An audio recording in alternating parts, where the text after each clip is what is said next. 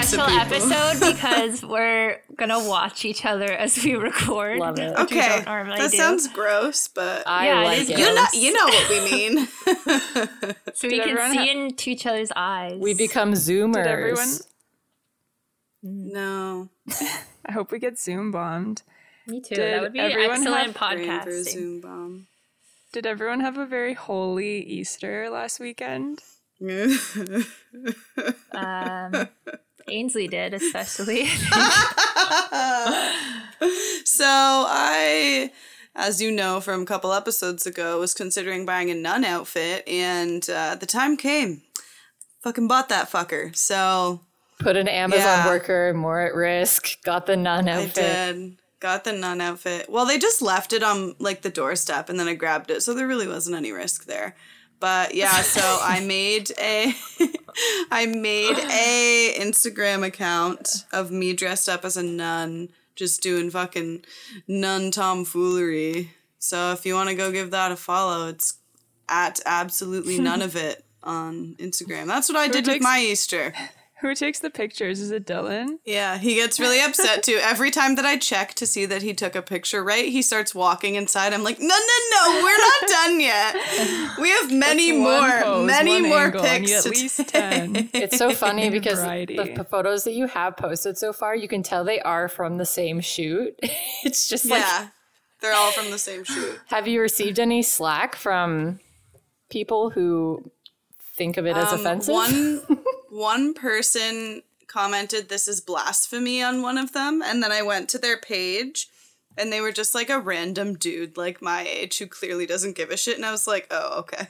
But I, I did get funny. um I got a message from this one guy. I think it's probably because I tagged like Vatican City in the first post, but it's just this random guy and he, he messaged me being like, "Hello." And I was like, "Hey- "Hey man, like how are you?" And it was just like really weird. I have Was to he read like it hitting to you. on you? No, he said hello, and then I said hello and God bless, and then he said thank you. I am Sergio, and I was like, I am Sister Tabitha Oh under goodness. his eye, and he said, nice to meet you, Sister Tabitha. I love but how he you doesn't use the like- fucking Handmaid's Tale under his eye. I know, and it's like he doesn't look like he's trying to like make a joke or anything. Like I think he's serious. I think he's trying to hit on you. I forgot about Catholics. Like, I guess I'm Catholic. so I'll, I'll be offended if you want. That's that. I would like that. Like that's my only aim out of this is to get like hate mail from Christians. yeah, you're like like you're getting like a great respect. You're like, I Like, know. hell yeah, looking good in that nun costume. yeah, remember when the most offensive thing you could do was like piss off a Christian? Yeah, that's, That's all. just, I, that's all I was now. wanting now. Like I wanted some like fucking Old Testament. well, I feel like drama, Instagram's you not the place that they're lurking. Yeah, I feel like Probably out of anyone I know, you'd be the most stoked of like receiving a death threat. You'd be like, guess fucking what, bitches? Someone wants to this kill is accurate. This is accurate. I had a holy Easter because I tried making uh, cheesecake for the first time and it was very beautiful. Yeah, How that did was it turn out? It was very beautiful and uh, Pinterest worthy, I would say. I don't trust your cooking. I did. I posted it on Instagram and I received positive feedback. Me and But Sydney did did, it it, taste? together. Or was it it tasted just incredible. visually It was amazing. It was mini egg. so you and Sydney did it together. There's the Yes. key. There's the key there. Maybe I'd eat it then. If you just made it by yourself, though, I don't know. I I. I also made Sonia cupcakes for her birthday and they were also really good. They were they were delicious. They were, You I can't ate all fuck of up them in, like, two cupcakes though. days. It's fucking cake mix poured in a little. What do I have thing. to do to prove to you? I made two you need things. I read want- the three tiered vanilla marble fucking. Vegan No, I want tart- like a full a full course only dinner. then will you- I want an appetizer. I want. No, I'm not. I'm a baker now, not a cook. Oh, okay, okay. I want. yeah, Hmm. I want a ginger molasses cookie with uh cinnamon icing. Realistically, all recipes are just following instructions. Like if you can do one, you can do them all. But then there's Brayden who turns the gas of the stove on, but not the flame, and leaves soup quote unquote simmering for four hours. when did I do that? Did I do that? I don't think think I've More ever than done that. once. That sounds like something. Oh, I was gonna say that sounds like something someone does once and then it defines you for your, like the rest of your life. So Just I like hate how it's that. I'll be happening like, I did that hmm. one time. I've Fuck never off. simmered a soup for four hours. It was I'm not, not patient four enough for that. But it was If like anything, I would under simmer. Oh God, simmer, simmer away, simmer life away. I'm gonna How was your Easter, Jenna? says that. Brayden just has had not I'm enough done. of it. your arm too, just over your knee, like, "What's up, Jenna?" you fucker. I have nothing to report. I had a weird Zoom uh, Easter dinner with my mom and rest of my family. Like she enforced Oh, it. She's like, yeah. Um, besides that, I, I have nothing again new to report. I, I started Was your drilling practicing. up or I started down? You practicing released my recorder movie. that Ryan bought me. you released your movie over Easter. oh right, yeah. You released a movie? No, God. Yeah, she's famous. Sh- It Cannes Film Festival actually picked it up. Yeah, anyway, no, my friends did this challenge where they assigned you a genre and you had to make a short film. I got sci fi, so I subjected Ryan to dress up as a space cowboy, and it was okay. Turned out okay. And I I got working bitch vibes from it. Would you say that was your inspiration? Um, I think So, so. did I. Definitely Yeah. some of it. I wish I had more uh, tools to utilize during the shoot that uh, lasted 20 minutes, but it's okay. I guess Eshniko Sonia, was my how was your. Easter? Sorry. I forgot it was Easter, and then I said to Sean, "Is tomorrow Easter?" And he was like, "Oh yeah." So um, I talked to my mom on the phone, and his parents came, and we did the backyard hangout thing where you like yell at each other from a few meters away. um, but uh, that's it. Nice. Dylan's mom got us each a little chocolate bunny.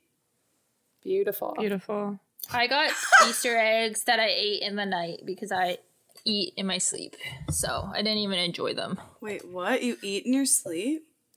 Yeah. I have that like What's it- night eating thing, sleep eating disorder. Oh or no, I was gonna say pica, pica, but that's when you eat weird shit. That's not when you eat in That's your when you just want to push like- it in your mouth, isn't it? That's when you like eat cigarette butts and shit like And that. And like grass. dirt, like non-edible food. I Let's eat, name all the inedible things. Well, Like there's grass, ones that are like more dirt, common, but uh, Drywall. I like wake up at like I'm saying like a lot. I wake up in the middle of the night and it's kind of like being in a trance. I know other people that have it too. Like you're somewhat conscious but like kind of not in control of your actions. I would compare it to being extremely intoxicated kind of. Um, and then in a trance you kind of go and eat generally for me and I think commonly like high sugar type foods. you should so put you should be a weird. You have very put, like, a little I have very little control over it because you're kind of sleepwalking but kind of not. Can you get Sydney to tie you to your bed with belts like you're possessed? I could, but I prefer not to. Um, but yeah, it really sucks because I eat I eat generally pretty healthy um, during the day, and then at night I consume like copious amounts of shitty food, and I don't get to enjoy it. I'm just consuming calories and sugar. It really sucks, actually. yeah, that's a curse. Um, my I like brother has it too, which points Which to one? a The genetic tall one or the the tall one, average-sized the one? one that I share other Many unfortunate other illnesses with. characteristics. that, um, that makes sense. That's But yeah, it's you. apparently it's actually like a. I don't remember if it's an eating disorder or a sleep disorder, but it's one of the two. Sounds like a little bit of both. And on Yeah. that A sleeting disorder. Oh, okay. just brought everyone down. okay, let's bring everyone back up. Double, double. Two of the top trending tweets in Canada this week. Ooh, double double. Mmm, coffee. Hashtag National Horny Day. Okay, I saw does this that today and I was scrolling down Twitter and all I saw were just a bunch of people like posting anime porn for the most part. But is this just like Hentai. like who's making these days? Who? I don't know. I tried to find the origin of National Horny Day. What is Um, it? Yeah, I, don't, like what is it? Nobody knows. It's very mysterious. Um, So someone just hashtag National Horny Day and everyone kind of just jumped on with it. Um, well, there is an Urban Dictionary term for it, so you know it's legit. Um, It says this um, National Horny Days on April 16th. Anyone can ask anyone for any sexual content, in brackets, nudes, and slash or actions.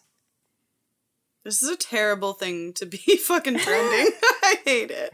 Well, yeah, I- Jenna, I tried to find more information about it too, but it was just like weird pictures of cartoons and There are so many dumbass days though. Like I mean, I know that there are some days like National Day like fighting violence against women and stuff like that. But then like a lot of them are also just companies creating marketing campaigns. Um, but I guess maybe this one is sparked by everyone being lonely and like a- I was gonna horny say, and who do you? There's some guy out there that started this. Although I did see an article that said the head of like infectious diseases or whatever, Dr. Fauci. Um, he he was uh, saying that he gave his blessing to go on a Tinder date if you want to, if you're willing to take the risk.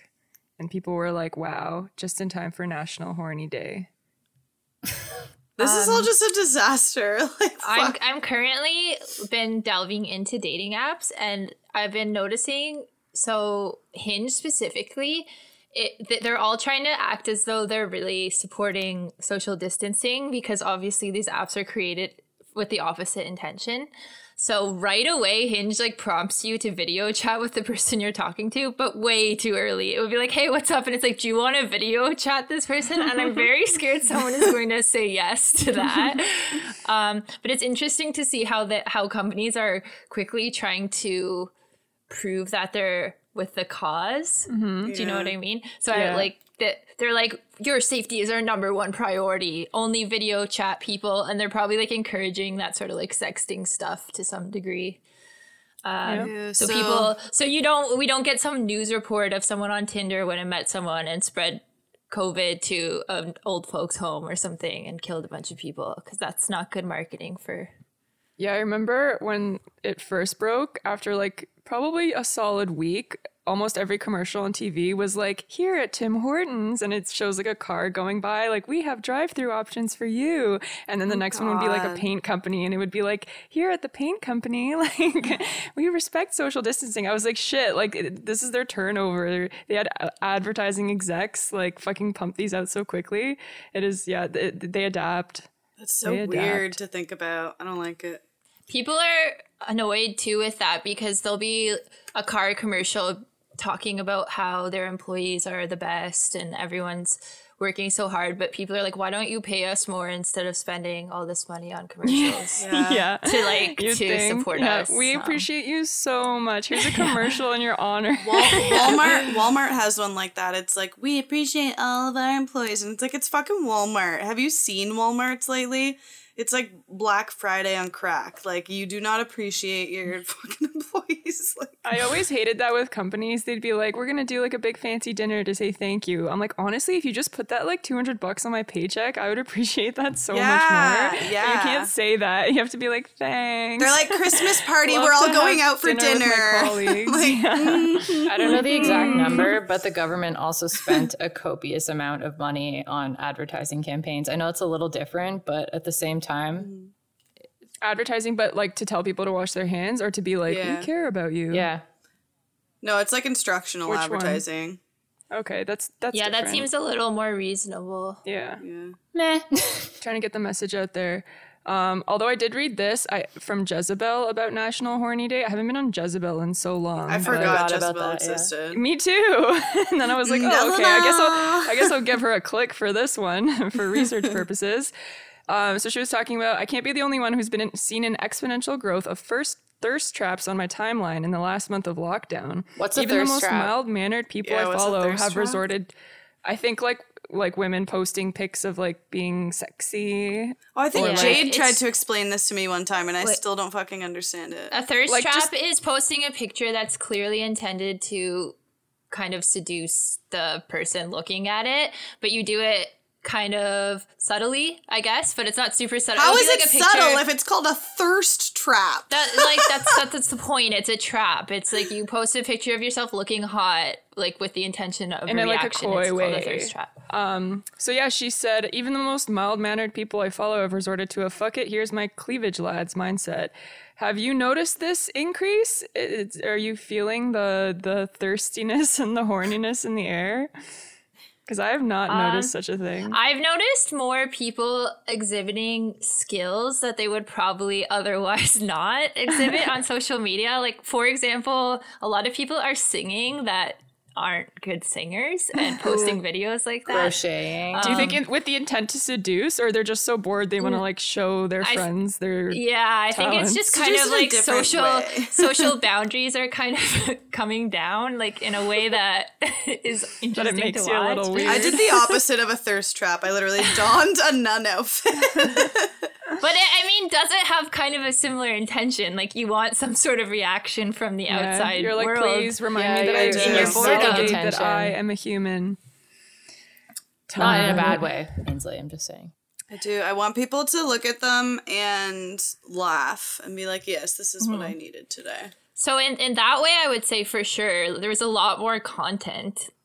Mm-hmm. I would say there's mm-hmm. also a thing with celebrities. I don't follow a ton of celebrities, but I've heard of this that they're constantly going live right now.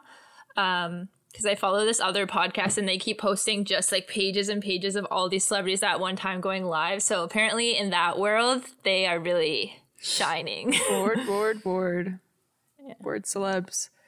All right, next one. Hashtag Damn, keep the- damn, damn. bored, bored, bored. Bored celebs. oh, the triple threat Sonia, they call her. I love to say things three times. Hashtag keep the border closed. Ooh, that's rough.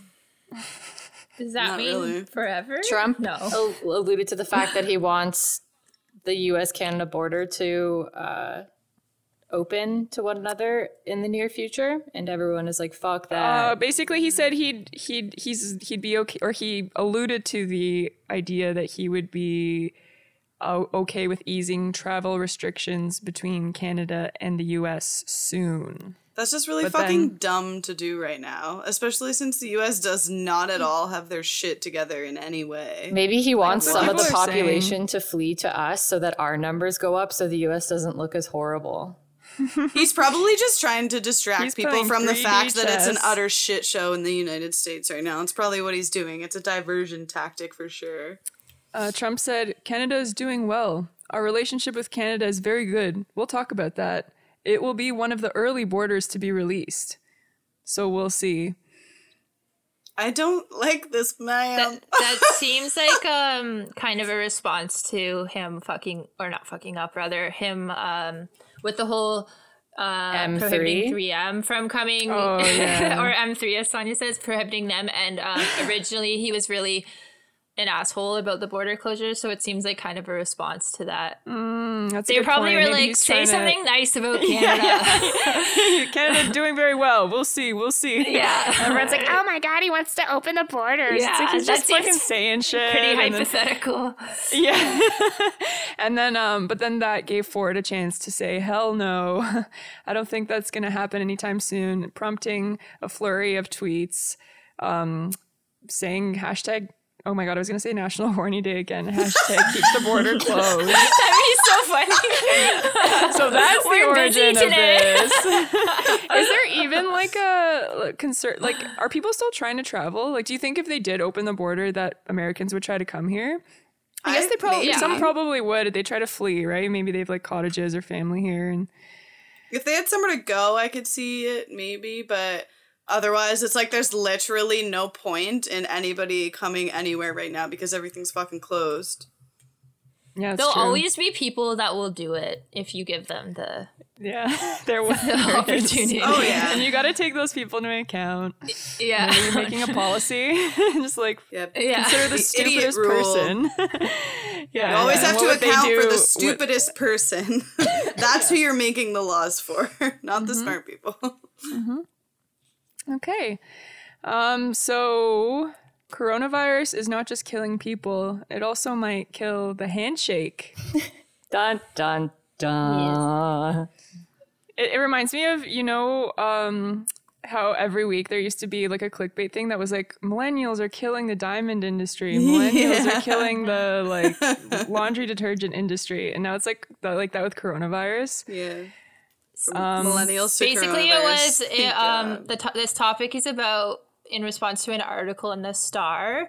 Um, it seemed like kind of a tongue in cheek article, but um, as a result of the coronavirus, uh, they're going to. S- they want to stop doing handshakes. I think someone specifically recommended that. Yeah, same same guy as I mentioned earlier, Dr. Fauci. He's the National Institute of Allergy and Infectious Diseases expert. So all eyes and ears are on him. And he said, I don't think we ever should ever shake hands again, to be honest with you. Because obviously, with coronavirus, we're all hyper vigilant about how we all touch each other. And he's saying that even in the future, though, it would probably decrease uh, the spread of the flu. That's so funny. He's like, no handshakes, but uh risky Tinder date, up to you. Shake your dicks at each other instead. like, I don't oh, what a guy. So, what a what, fucking do you guys think? Would you be willing to let go of the handshake? I mean, I would Yeah. because I don't have a particular. I just really don't care attachment about to it. it. So how would, I'm I'm pumped about them getting rid of the kissing thing that Europeans do only because I fucking panic every time I have to do that. I'm like, I'm gonna do this wrong. I'm gonna kiss someone on the mouth. So that can go for my social awkwardness. but don't you think that's so sad? Well, the thing Not is, so, really, so I don't. I don't have a particular fondness for the handshake either because I've gotten in my mind. I think my mom told me at a young age. She was like, you know, Jenna, you have to have a strong, firm shake, and you know that will That's so HR. give the receiver. Uh, th- they'll know that you're asserting yourself and like the strength within you. And then every time I go to shake someone's hand, I think of that. And I think I end up doing it really, really lightly. And sometimes my hand actually gets a little hurt. yeah, you have a I've weak always found handshake. it. I've always found it kind of like just gross in general. Like my entire life, I'm like, I don't want to like meet someone for the first time and like shake their hand. Like Why? I've never really been interested in it because I don't want to fucking touch them. I don't know them. Like maybe like we'll exchange three sentences and maybe when I'm leaving like an interview or something I'll shake your hand. But I hate this whole like it's such a weird like social thing too that your first impression is based off of your fucking hand grip. Like no. Well, that's human ritual for you, though. Like that's what I know, makes no, I know what it is. that's. I just find it fucking weird. So what would and you propose? I Like, like when you meet someone, you people. you do like an awkward fucking. hey. if I'm not shaking bump. someone's hand, I usually just go like, "Hey." That's what I do. I actually don't mind the handshake either, and I think it it like when I think of it in terms of this way to connect with someone, I think that's kind of nice when I think of it that way that you're actually touching someone and kind of physically connecting before you begin a conversation. I think that's nice. It's it's a, it's a way to like establish trust, right? It's like um so actually the columnist Rosie DiManno said um it goes back thousands and thousands of years. They think that it started because people would shake hands so they could see up each other's sleeves and then they would know that they weren't holding weapons. and then I'd rather go back to curtsying and bowing to each other. Funny you that's say fucking that. cool. that I actually I actually wouldn't mind that. I, I'm into that. Um she I like say, it because you're putting your head down as like kind of like a form of like being submissive, you know what I mean? And being like, yes, we're both she, on the same page. She wrote here. that Americans brought, uh, or the Quakers brought uh, the handshake to America because they wanted to get rid of the curtsy and the bow, and the handshake was a more democratic way of greeting each other rather than you know bowing to someone. You just you're both like on the same level.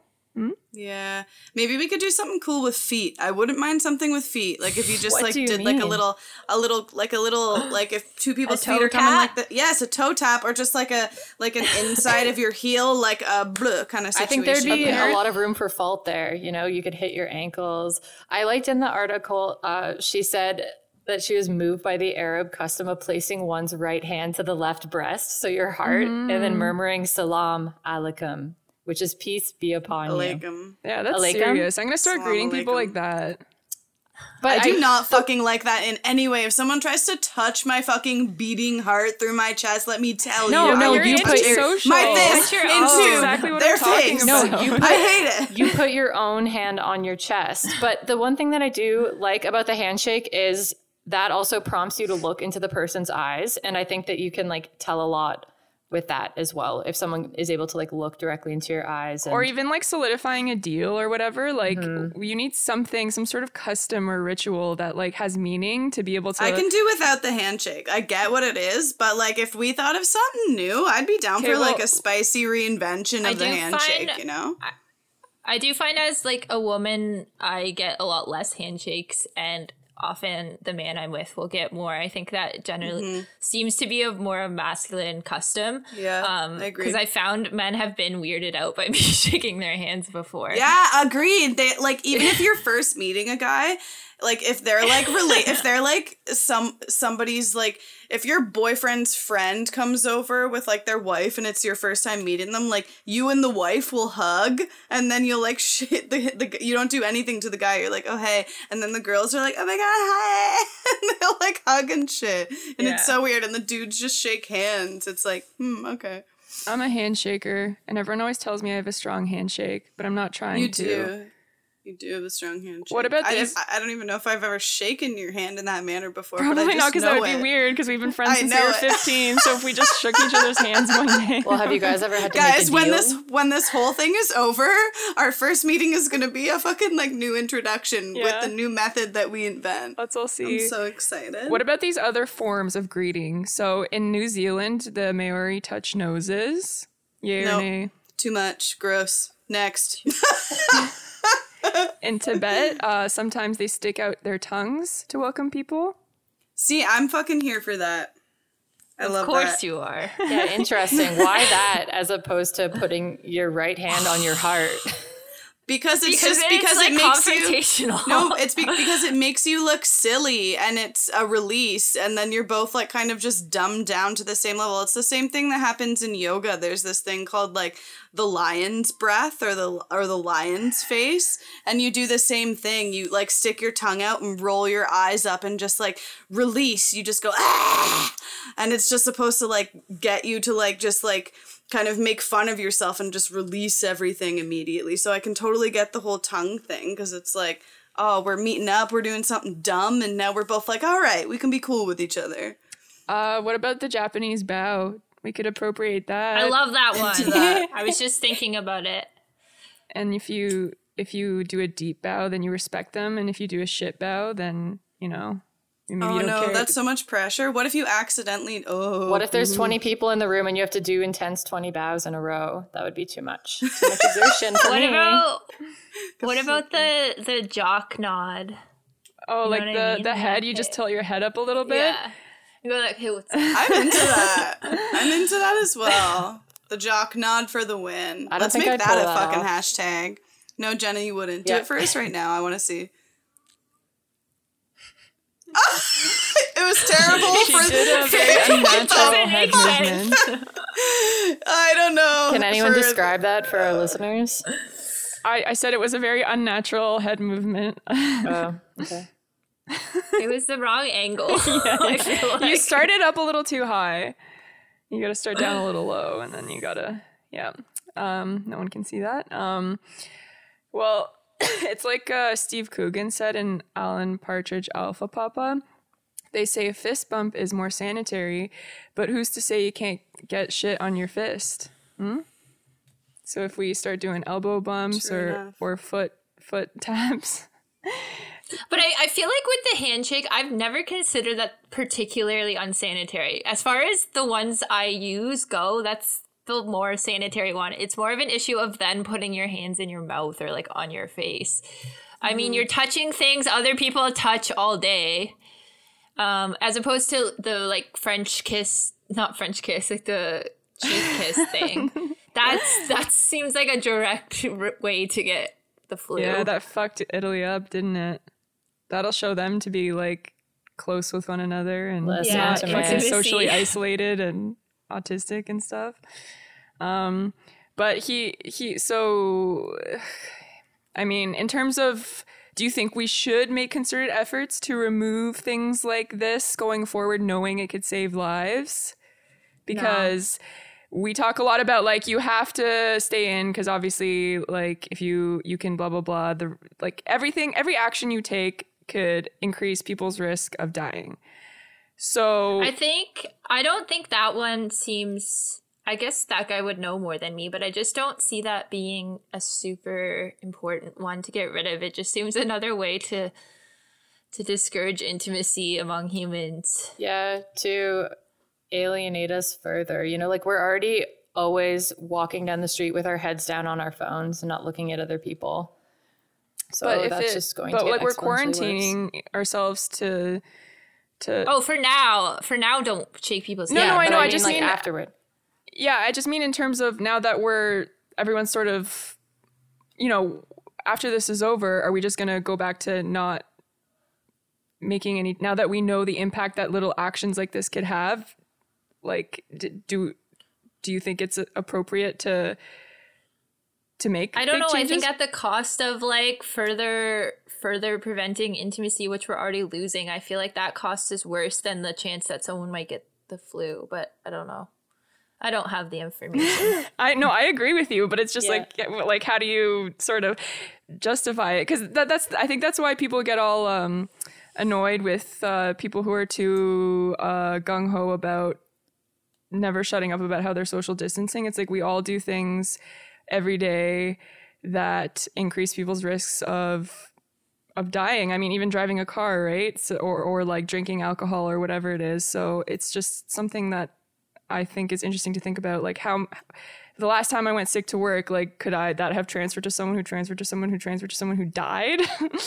like oh mm-hmm. god. I think we should all just, when we meet someone new, just turn around and then slowly move towards each other until our butts touch. That's fecal to fecal transplant. That's Transplant? oh my god! That's even worse. Okay, next topic. Universal access to CERB. Who knows about this? Serb, Curb.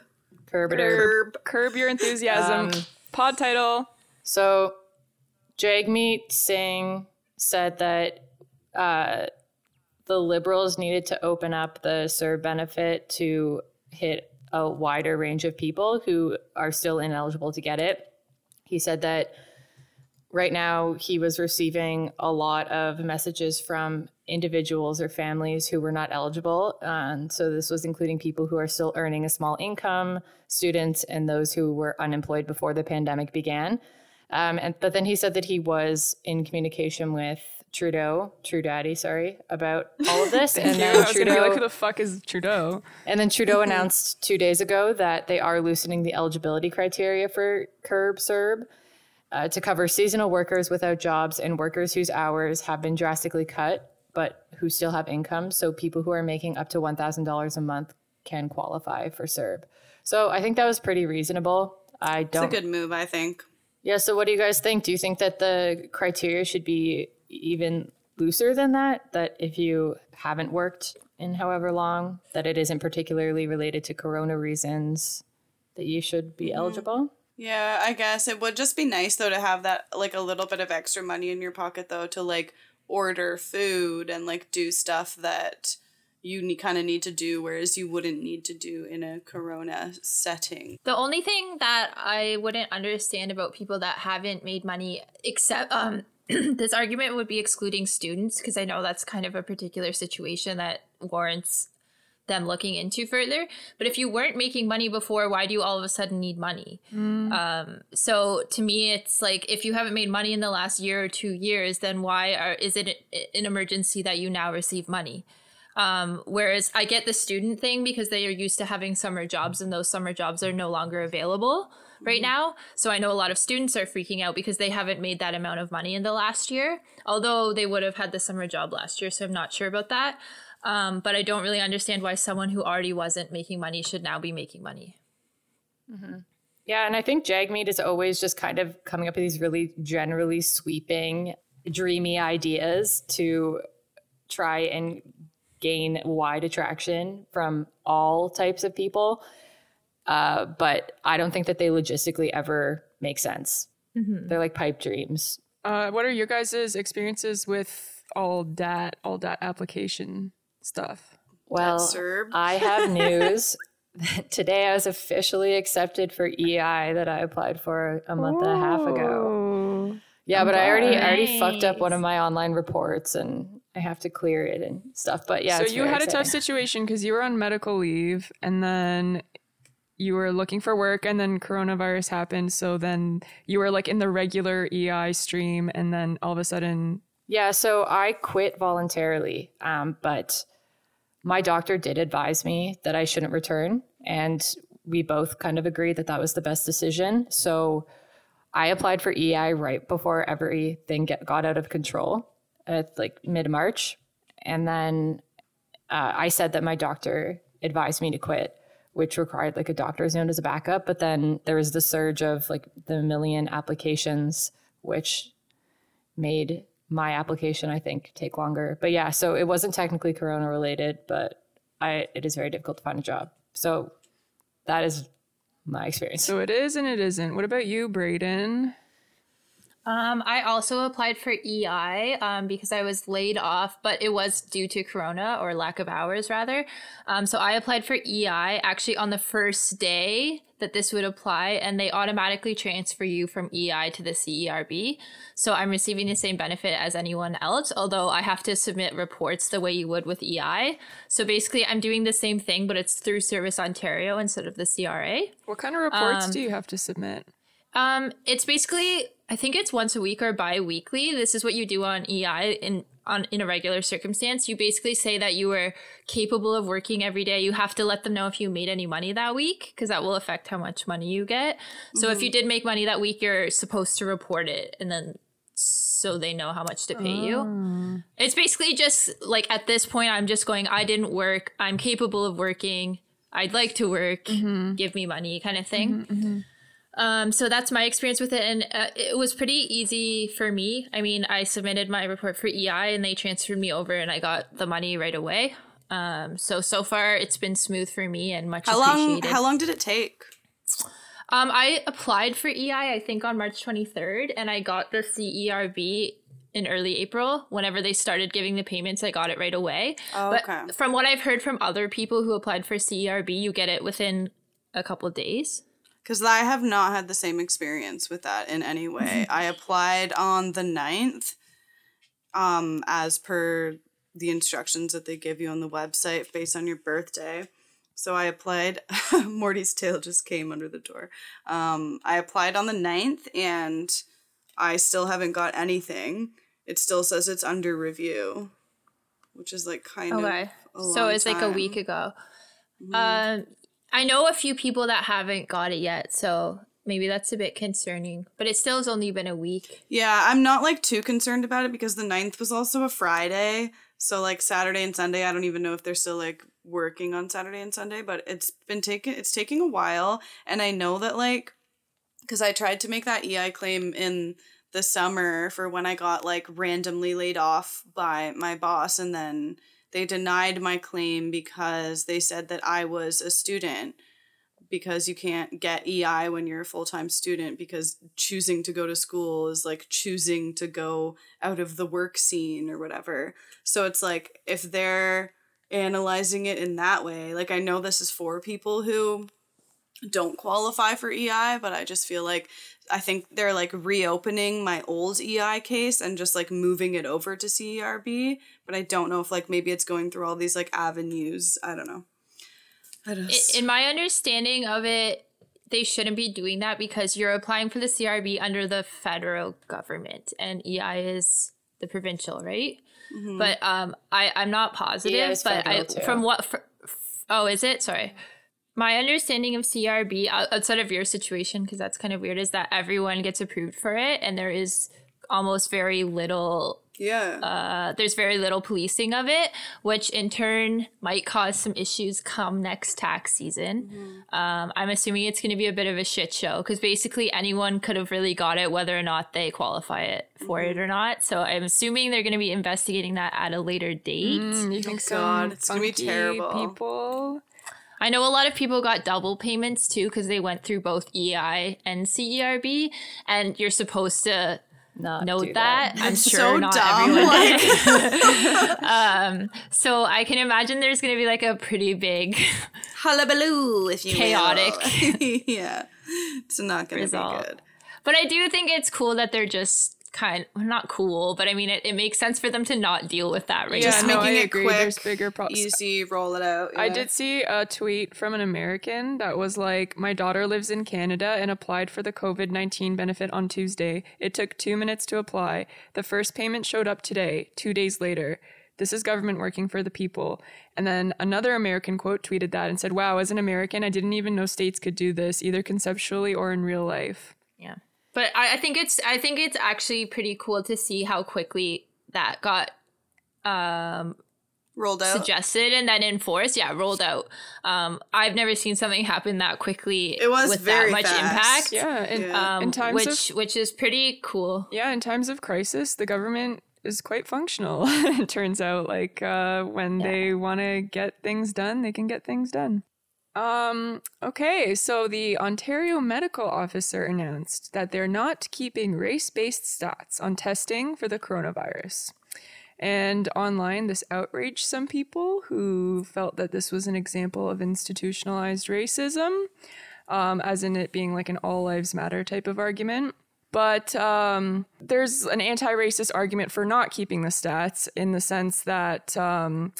It, it- like what is it implying um, and it reifies race as a construct in terms of dividing people and then what is sort of like the analytical payoff of that and Has there been any response from the medical officer or from anyone else in that realm saying why they chose not to keep race based stats? um i think he said something like we are Treating like- everyone equally. yeah something like that i didn't i didn't But- investigate super closely though Huh. Yeah, I find that like kind of weird that they wouldn't just like merely based on statistics, just like to have a very thorough and accurate description of things that happen. So I don't know. yeah i mean I, it are they are they not collecting them or they're not releasing them? I, it looks like they're not collecting them it says they don't keep race-based stats on testing Yeah. Um, sorry, what were you? You were going to say something, Jenna? Dr. Anna Banerji, she's a pediatric infectious disease specialist, and she was saying that um, a lot of indigenous people um, have had a higher prevalence of cardiovascular disease, diabetes, etc., um, due to the certain conditions that they've like been brought up in, or like due to like systemic inequalities yeah, I think and that they were like significantly overrepresented in the last pandemic to hit the country. Um, and she said she went on to say, I think Like it's good to collect that data, H1N1. Yeah. Oh, okay.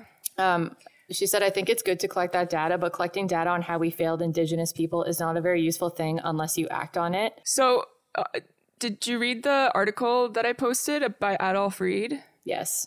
and his thoughts on it? So he said. Our overall concern is the extent to which particular inequalities that appear statistically as racial disparities are in fact embedded in multiple social relations, and how the dominant modes of approaching this topic impede the understanding of this larger picture. So every time anything, like you could do this for every, they did this for the financial crisis or any sort of um, condition. It's always women are more likely to, um, black people are more likely to, indigenous people are more likely to.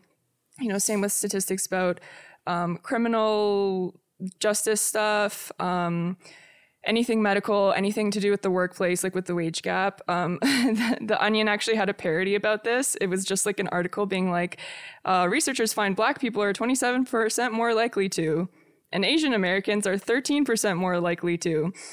so I think that the argument is that we're just breaking it down and we're saying things that we all already know. And then the, co- the cost is quite great because there's a push in academia right now to loosen the grip of the idea of race uh, because it just kind of ne- needlessly divides people into these groups. And I used to think that that was kind of like a I don't see color type of argument, which is stupid. Um, but but now I'm sort of starting to get the picture. Like there is no inherent reason to divide people based on these groups, and the problem is that. Um, again, we're avoiding sort of the actual structural issues which are actually causing these problems, which are typically like poverty and things like that, right? Yeah, and like environmental degradation, like resource. Yeah, shit, because when you're saying, like, for example, that black people are more likely to, or indigenous people are more likely to, whatever, like Jenna, you were saying with diabetes or cardiovascular, it's not their blackness, it's not their indigeneity, really. It's the conditions. And when we're mm-hmm. constantly drawing attention to the identity, we're not addressing the conditions. So I think that that's. But also to argue like percentages in this stuff, like in an academia setting, researching that sort of thing, if you're just drawing, say, like the percentage of like black people who contracted some sort of disease, wouldn't that indicate the measure of which you like help? Or like how large or small a solution needs to be based on how large or small the problem is? well, I guess. Just numbers wise? Well, I guess um like I, I guess it's basically like what do you do with that information? So suppose that black people are more likely to contract coronavirus. What what do you do with that? Exactly like what mm-hmm. uh, Dr. Anna said. I I agree with that too, and I think that it would give too much credit to us as a society to take that information responsibly. I- i- If the result is probably going to be, unfortunately, more racism or more prejudice against something, the same way people reacted to Chinese people when this virus came out. Um, we can't rely on everyone to take those statistics and interpret them in a meaningful way um, as as a public. Yeah, well, and with concerns with reporting race too, it could continue a narrative of like genetic difference and biologic concepts of race, which don't exist and which could further other them. And as we all know, that- like racism is like a social concept that leaves people who are non-white as more inferior. So, as what you were saying, I well, I lost my train of thought. You continue. yeah. So in terms of uh, Ainsley, what you were saying about the research and the statistics, it's really interesting. I was um I was at a talk like last year, and they were talking about like domestic violence and how they figured out that women are more likely to suffer from it. And it was like the 80s or the 90s that sociologists started calculating these statistics uh, like i take it for granted that like of course you're gonna like divide the population up into these different groups and you're gonna calculate everyone's like relative risk for this or that or the prevalence of this or that. But in the 80s or 90s i wish i could remember which one it was that's when it like started. That's when they started doing that. And they were like whoa like look at all these inequalities right? And so it's interesting because at that time, it was when you have groups with poor outcomes, uh, it's like you said, Braden, racists take that and they're like, oh, look, poor outcomes in black communities. But of course, the progressive argument is that you, well, the, when the conditions are poor, then the outcomes are poor, right? It has nothing to do with the race, it has to do with the conditions. And we know this is true because white people in poor conditions also have poor outcomes. Um, but now it's like kind of flipped, and now there's this like push to really reify race as if that's gonna help. Um, and, and I'm not suggesting that we like suppress information about relative risk of different conditions or anything like that, but I do, I am warming up to the argument that it's not data that really needs to be collected. I think one thing, when you think about it this way, for example, I was thinking about imagine if they were collecting information on whether immigrants are more likely to get coronavirus. And if they were, and, and imagine how that would, what kind of um, like, what do you call it, ammo that would give to anti-immigrant people, right? It's like, what do you do with this information? Like what Adolph Reed says, what is the analytical payoff? Um, Braden, did you say Oprah said something about this? Um, yeah, I, I briefly looked at it. wasn't about that specifically, but Oprah was speaking, um, kind of, uh, fuck, I'm blanking on the word, um, imploring people, um, black people specifically, to to take the me- the precautionary method seriously, etc. It's not that they're not; it's that there's obvious there's um a higher rate of the virus in lower economic communities for the reasons we just discussed, and therefore has disproportionately black people in those communities. So she she specifically was kind of imploring black people, but it, it just it just reminded me of this argument. I understand why she could do that as well. Um, but again, I was like, is it is it that they need to take it more seriously, or that um, that's kind of just a result of the conditions people are living in? Yeah, you, you can't get everyone collectively all at once to quote take it more seriously. It's like you you do what you And can I- with and what I'm, you've and got. I'm like vastly oversimplifying that. Mm-hmm. I mean, like she might have just been kind of wanting to speak directly to a certain audience and that's fine Yeah. Um and and again i think it's anywhere with a higher population there's going to be more people uh disobeying rules etc In that guy's article, I think at the end, or maybe it was a different one that I read on this, they basically said you're damned if you do, you're damned if you don't. Um, so I mean, the like positive, as we mentioned, of reporting race would be like perhaps it would open up a wider conversation surrounding the disparities faced by minority communities, just like uh, pandemics like this one have created a wider discourse on labor practices and workers' rights. Uh, so that would potentially be a plus to it. However, as we've already mentioned, it could just lead to more racist behaviors. I think specifically too in times like this where there's mass panic that people are going to look for the simplest unfortunately people are looking for like the simplest solution to blame other people.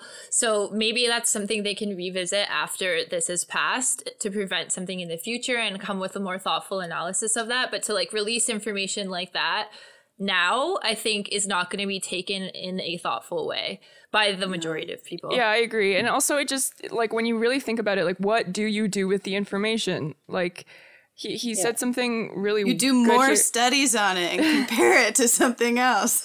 Um, he says it reveals the extent to which the logic of a neoliberal politics of race relations engineering and its singular normative ideal of group parity, even within a larger system of intensifying inequality, shapes the political imaginations even of those who wish to be seen as progressives. I.e., sorry, here's the important bit the inequalities that affect most of us as working people are just fine, maybe even the stuff of feminist or anti racist success stories um, that is a politics that cannot help us struggle for the egalitarian society we deserve. So basically, it's kind of like, so so what's the deal? If like, suppose there was parity in people losing their jobs because of this between black, indigenous, and white people, so then it's okay.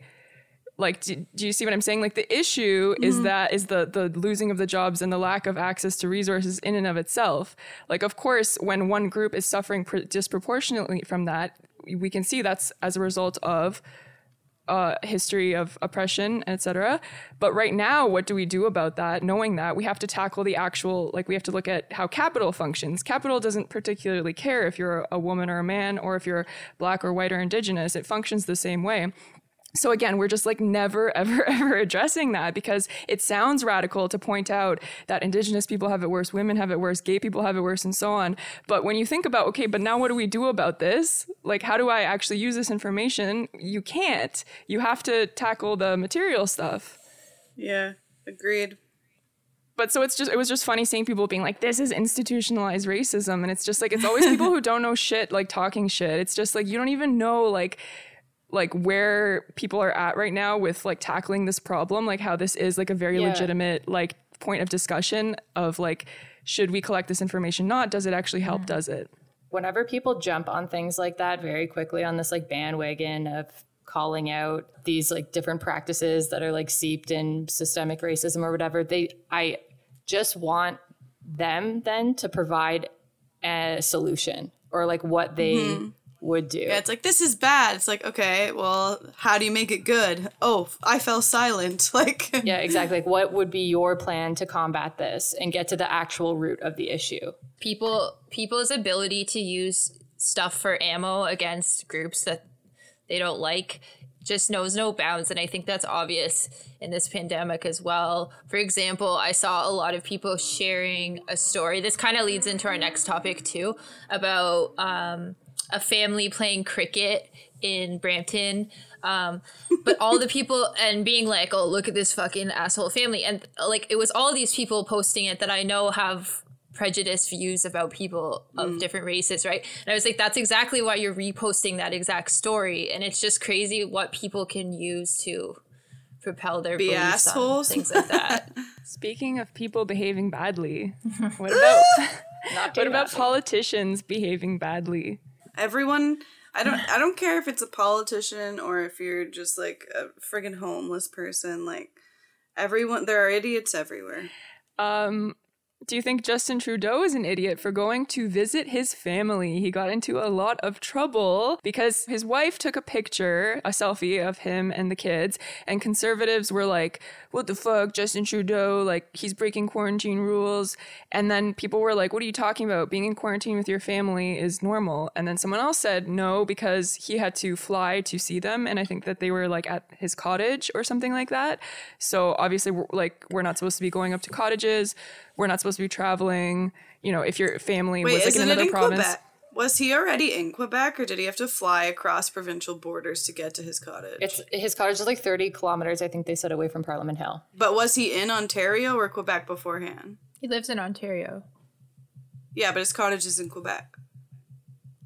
So I guess he. That's what I'm asking. Did he cross provincial lines? Because we're not allowed to do that right now. Well, you're not you're not supposed to be going to cottages at all. You're basically not supposed to leave your primary house because in doing so not only could you infect other people, but you're putting additional strain on communities that aren't in place to support you. So you shouldn't be going to a different hospital zone, for example, because they only have the resources to support the people that live in that area. Yeah, I just want to know if he literally took like a private jet over like provincial lines where everyone's being restricted from like seeing their fa- their families and shit, and he just like flies over in his little fucking jet. Like, No, I think that he met his family because he had to go back to Parliament Hill because the House had to sit to pass more stuff. So then I think he met his family there after.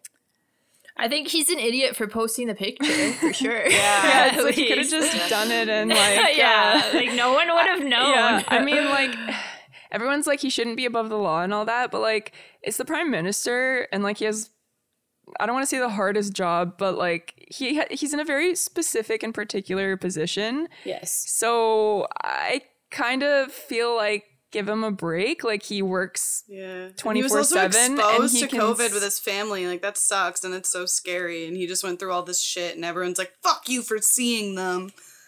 I, I hard disagree, not in that he shouldn't get special treatment and that like he, he has to lead by example and that literally will cause people, especially the people that are already kind of on the fence or like fuck Mm-hmm. this social distancing thing, they will use that. Like we were just saying as ammo. they're like he did it, so I can do it. People do do that. At least he shouldn't be he shouldn't be advertising. Yeah, no, that's true. People, I mean, people are using it as ammo, right? His Um, wife and then made a boo boo. Yeah. uh, yeah, that was a huge oversight. But then Andrew Scheer did the same thing. He got on a plane with a bunch of with his kids, I guess, and they were flying somewhere as well. Elizabeth May was talking about it. She said she thought it was weird that he brought his family. Um, so then I don't know. The conservatives were shitting on Trudeau, but I don't know if they ever got Well, around what to really is the issue if all of the people that they were seeing and meeting up with have been in isolation for two weeks and they're in government and they're going somewhere specific on a private plane? Because you're not supposed to leave, like what I was saying before, you're not supposed to put additional strain on other areas, like including buying from their stores and using their resources. Well, so this was particularly when they had to go again, go back to the house to pass things. So Elizabeth, it was sp- uh, stopping in three different places. So I picked up one politician, can't remember their name. Then it picked up Elizabeth May, and then it was just supposed to be the three politicians, including Andrew Scheer. And then last minute, he was like, "Oh, my whole family's coming on the plane too." Because if it was That's just the three of them, weird. then they Like, would have been why? able to uh, have two meters apart. But because his family came on, they weren't able to have that distancing. And Elizabeth May was kind of like, "Uh," but she she they offered her the chance to say no it's not allowed and she said yeah it's fine and because she wanted to be like compassionate and like because he didn't want his family to have to go through a normal airport to get there and take multiple flights that was the situation mm. So what was like why can't they have like these meetings, these parliamentary meetings and shit through Zoom like the rest of the goddamn world? because there's like a whole bunch of protocol behind it all like secrecy and stuff like that. well no but like there's a general But like order to things where you protocol have to couldn't be you do on Zoom that they you couldn't have to like be in person. adapt There's to? like there's like a special like staff, for example, that the Speaker of the House sits in front of, and no one can pass that staff. Like there's like all of this like deeply rooted but into like history. why can't they adapt to the situation like the rest of Is the it written world in, like, the has charter? been? I don't know. Because like, couldn't he just swing a gavel and be like, "This is all useless now. We're doing a Zoom meeting." You well, know? I guess Like- then they could do that all the time with all sorts and of there things. there are so Yeah. many people behind it all like running around in the behind the scenes like passing Mm-hmm. papers and the different bills that are being passed They might have like important documents there too and stuff. They get like yeah, locked for sure. behind like I a- get like why it would be important, but at this point, I'm kind of like, just fucking zoom it out, bros. Well, no, you it's a good question, right? But like you, it's like there's certain thing I could see there being some procedures and shit that they don't want to fuck with. I think there's um with regards to them doing things, and I'm I. I'm I'm quite confident that a family such as Justin Trudeau's or Andrew Scheer's can use their common sense and probably do things like this safely. It's a matter of everyone in the world thinking they have enough common sense and being able to do things safely. I read I read an argu or not an argument an article the other day. Like, is it okay, for example, to go on a hike with your friend if they're if they have the proper distance, you never get in each other's cars, etc. And their basic what they said, it's not really okay because you're relying on everyone. Like basically you have to not do it so everyone else doesn't do it. If one person starts doing it, then we all start doing it. If that makes Yeah, any it sense. does make sense. Like you you know in your heart you can do that properly and safely, but not everyone will. So we kind of all have to not so that the dumb people I like don't. I like to compare that to like the having fires on public property because it's like even in Vancouver and stuff you used to be able to have fires on like the beaches and stuff bonfires to hang out. But it's the idiot rule like somebody always fucks it up and somebody is always irresponsible about it and someone is always not safe about it which is why they put the laws in place. You can no longer have fucking public fires because somebody ruined it for everyone. You know what I mean? Like you can't have fires on public property anymore just for the general safety of everyone because we're making this rule for the handful of idiots. It's like And we instructions have to- on stuff. Yeah, like we have to follow the rules because there are a handful of idiots that won't. And the more we don't, as you said, Braden, we're just setting an example for other people at this point. And it's like the more I see people out, the more I'm like, even me, I'm like, oh yeah, everything's cool today. And then I'm like, wait, no, no, no, no, no, no, wrong. particularly in a in a pandemic because we really are only as strong as our weakest link in this it only takes mm-hmm. one person Ooh, So, that sounded so I mean- presidential. Did I liked it? Is your glove on? Brain Daddy. Show us, show us your glove. i'm not wearing Show us your presidential glove. i cr- in our last podcast i creepily put on gloves halfway through, through the interview um, that was an attempt to keep my hands out of my mouth but i ended up looking very disturbed And They were white it's not my fabric fault, everyone, but for some reason I just I didn't even it didn't phase me. I am we this posted a, a picture of my glove use on instagram This uh, girl on my Instagram posted a picture the other day saying, Quarantine is when you restrict the movement of sick people. Tyranny is when you restrict the movement of healthy people. And I like commented on it being like, No, honey, like this is a fucking pandemic. This isn't like a regular Tuesday. I didn't say that obviously, but I was very like cordial about it. And then her parting statement was, You're willingly giving up your civil liberties over a flu virus, but okay, you do you. I was like, Ew, what the fuck? Like, Did you see the Vancouver uh the rally. the Yeah. rally? It was hashtag and the lockdown. And this guy Dan Dicks, I don't know who he is. Uh, he took a picture of himself. I'm looking at it right now. It's like a selfie, and there's like a just like a ragtag team behind him. A guy holding a sign saying "fake news," um, a guy wearing like a flat earther shirt, and it's just "Are you going to acquiesce?" And I'm like, yeah, wow, I, I watched the video and they were protesting to City Hall saying that they won't listen to unlawful rules put forth by the government. I mean, they can do whatever they want, but they're you know making things harder. they harder just for look like else. entitled fucking brats Yeah. like It's just like, embarrassing. you're- Vancouverites. I hate their fucking smug faces. like, can you believe? Oh, I They're like, we're out. They, here. they honestly look like spoiled brats to me, and like you're in this entitled position. uh, Like it's it's a luxury that you're healthy, and that's great for you. And I don't know. Yeah, people It- don't it just understand it's a really bad color. It's just like these radical people mean like, "Woo, the news, it's all wrong. The government's trying to get us. It's tyranny." It's like, shut the fuck up. Like, sit down and never come out of your house again. Corona is a hoax. Stay woke. People love to be the victim. Hell yeah, they do. Anyways, so listeners, you should visit our website where you can listen to our episodes. You can even donate to us. We really want to send our girl Sonia to space. Uh, she's disappeared from this episode, but um, we, we really just want to get her to space, you know? Hell yeah. Um, so this week's absolute unit, we have chosen Doug Ford in a specific in a specific address where he wore the conquer the COVID nineteen shirt, which he looks so cute.